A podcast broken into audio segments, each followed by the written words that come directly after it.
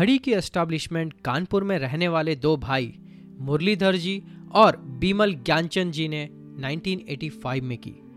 जब घड़ी लॉन्च हुआ, तब मार्केट में पहले से सर्फ एक्सेल एंड एरियल जैसे बड़े ब्रांड्स अपना मार्केट बना चुके थे और उनके पास अच्छा खासा फंडिंग भी था।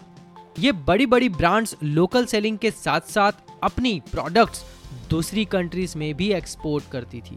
और वहाँ पे भी उनका बड़ा नेटवर्क था।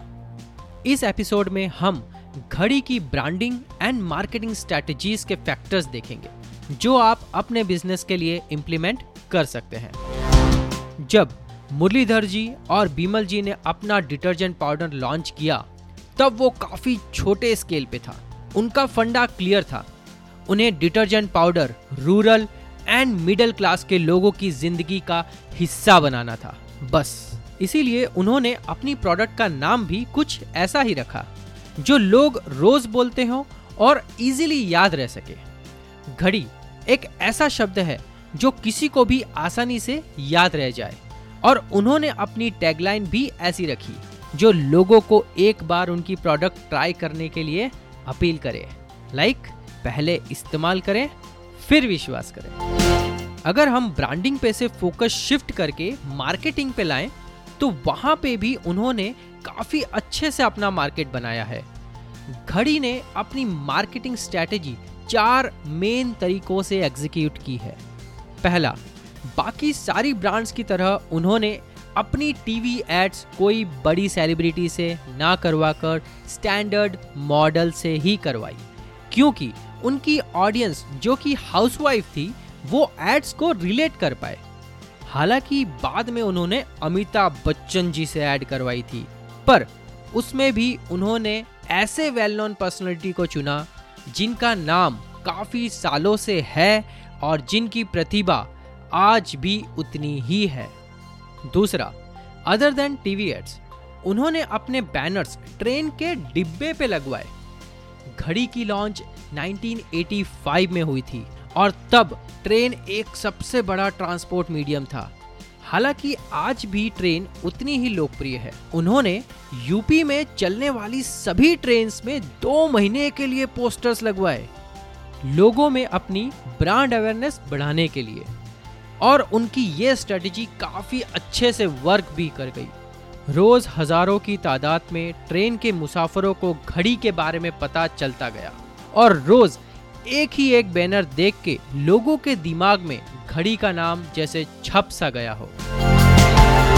तीसरा, तीसरी स्ट्रैटेजी थी रूरल एरिया में गुड्डा गुड्डी का खेल और अवेयरनेस फोकस्ड फेयर्स करके लोगों को अपनी प्रोडक्ट के बारे में बताना।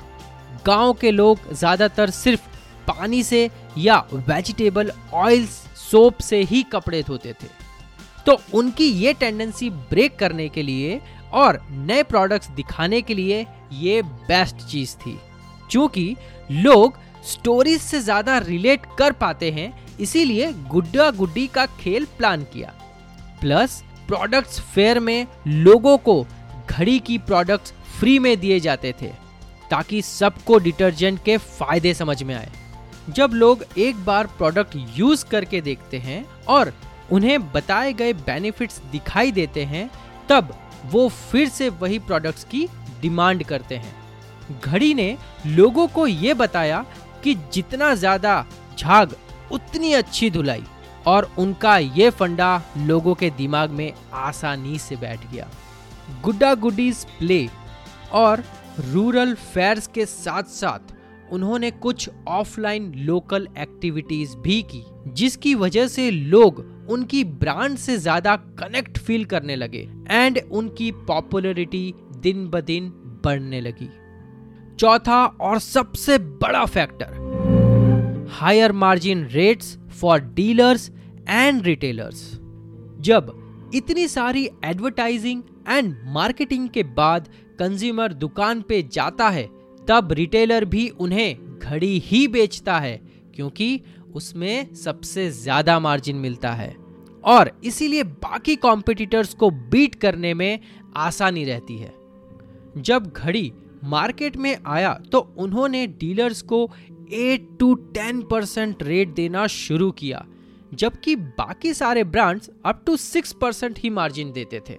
और इतना मार्जिन देने के बाद भी घड़ी बाकी डिटर्जेंट पाउडर्स के मुकाबले काफ़ी सस्ता था, पर क्यों और कैसे?